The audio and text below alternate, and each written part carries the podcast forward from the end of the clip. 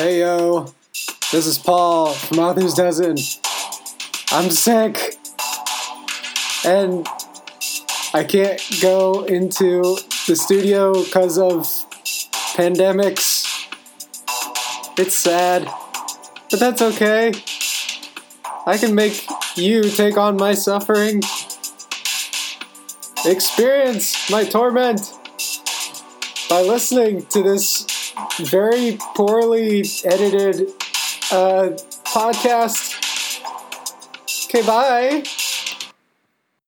It is middle March as I write this. It is raining. I am still sore from a non-metaphorical marathon. I'm still tired. The world is tiring. It's filled with hostility born of sickness and elections for whom there's no one and everyone to blame. It is chilly and wet. It's a day when the laptop actually sits on the top of my lap. A day when I cook just to have something to do that feels immediate and warm and meaningful. It is a day when the complication and isolation born of a pandemic prop up the already mounting sense that the world is frustrating, tiring, an endless emptiness into which all work disappears and signifies nothing. It is a day when the world seems too complicated with elements that are, of themselves, too simple. It's a day when I'm sick. It's a day where I just want a break. I want to stop working. It's a day where I find out where I retreat for comfort. Which is here, of course, the typing, the procrastinating, the place where the thoughts that run in my head in an amorphous swirl of blah, like a race with no racetrack and words without going anywhere with the words, a place where all those thoughts get put into something like what I'd say to someone if they asked me what I'm thinking.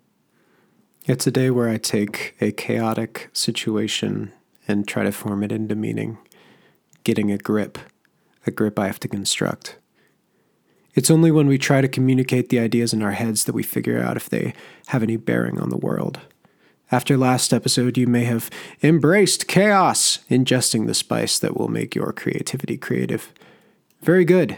It's time to package your unique blend of creativity into a kind of sausage casing, constraining your idea into a consumable package.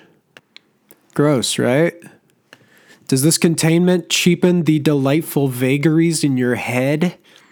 Does the negotiation between reality and imagination create something worse than reality on the one hand and worse than imagination on the other? In sum, is this combination lesser than the sum of its parts? Will Agent Cameron survive? My third book is called Siren Deep. My fourth is Night of the Mayfly.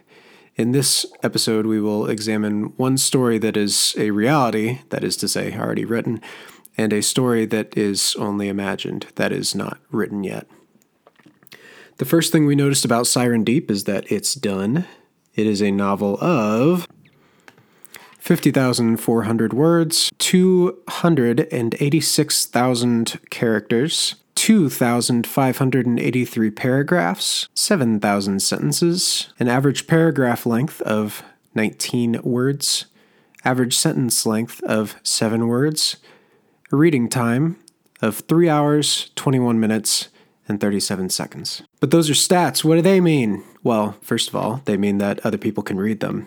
It's digestible. So long as an idea stays in your head, nobody else can enjoy it. The unreality of a thing makes it less enjoyable for the Imagineer as well. I mean, think about it. Don't you want to share what you enjoy? If you were proud of something, wouldn't you want to display it to the world? When my stuff goes unread, it bothers me.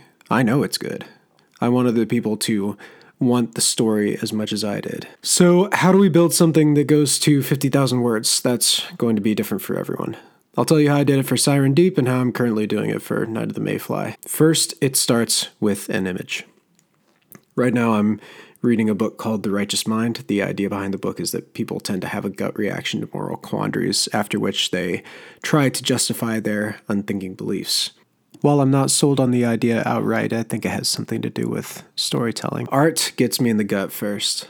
Only afterwards do I start to dissect the feeling and justify. One of my favorite book series is the Chronicles of Prydain. I don't know. I could justify that favoritism by pointing to amazing characters, fantastical world building, or even the many awards given to the Chronicles. But I can't be objective. I actually read the last book in the series first, and when I close my eyes, I can even see the worn library copy of The High King. I remember reading it in one sitting. Well, no, not sitting, but encased in a sleeping bag during some elementary school reading day. I can't remember the grade, but the grody tile floors in a too-old school I remember, and the cover of the book. Well, Taryn, he's our hero. He's surrounded by necklace, glassy-eyed mutations of the human form, while his own eyes are wide with infectious, hopeless horror. I remember the very second I read of Fflewddur Fflam making firewood of his prized enchanted harp.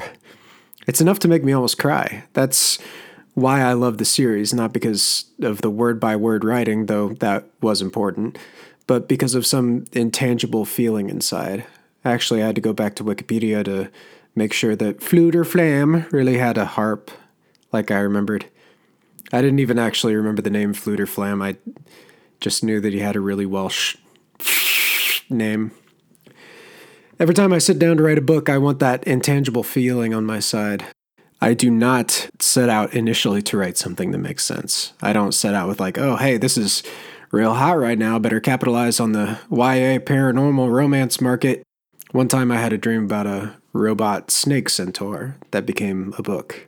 One time I had the idea of people controlling humans like colonies of ants. That was a book. The ideas changed and molted until they were no longer recognizable, but they kept those charismatic images, the inhuman control, the robot chimera, the machine world. These images became themes, not the other way around. For Siren Deep, the image that stuck in my head was a planet-sized shell, sort of like a nautilus, sort of not. Alyssa!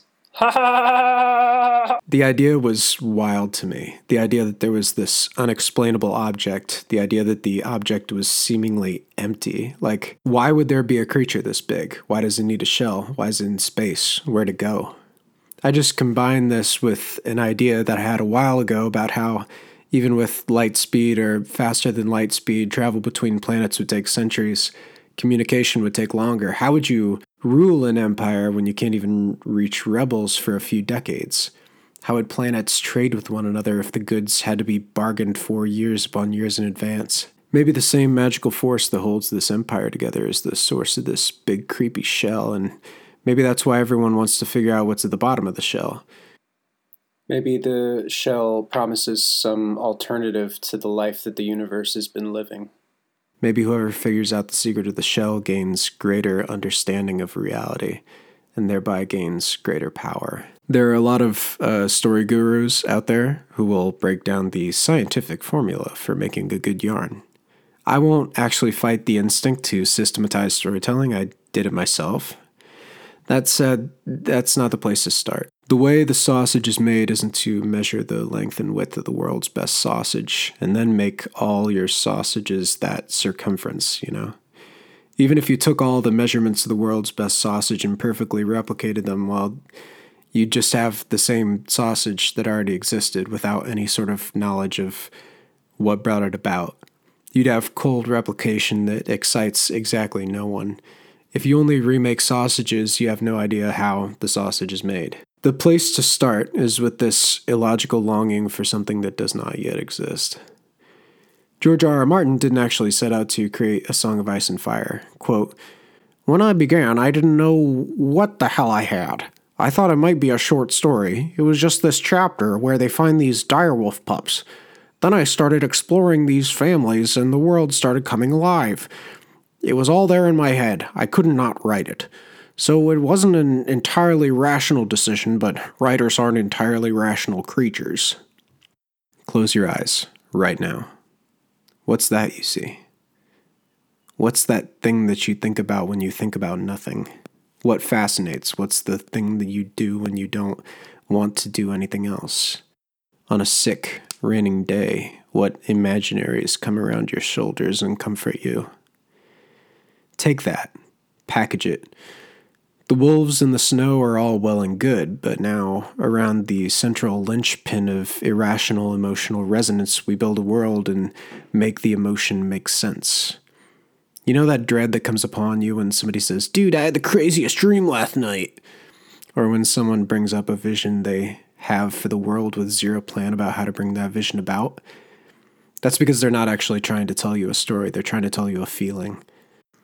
I don't understand when someone tries to tell me a feeling. I do understand when they tell me a story, when they make me walk in the shoes of their feeling. Focus on the middle third of Martin's quote. "Then I started exploring these families and the world started coming alive." That's actually what people fasten onto with Game of Thrones. But none of that comes about until you have the wolves in the snow. Siren Deep is the result of a vision, but that vision is given flesh by the way it's packaged and built out. Next week, we'll talk about how to organically build from an initial vision without losing the spark. Ooh, how would that? That was a good one, huh? So my editor just had a baby, which is awesome. And not going to bother him with this podcast right now.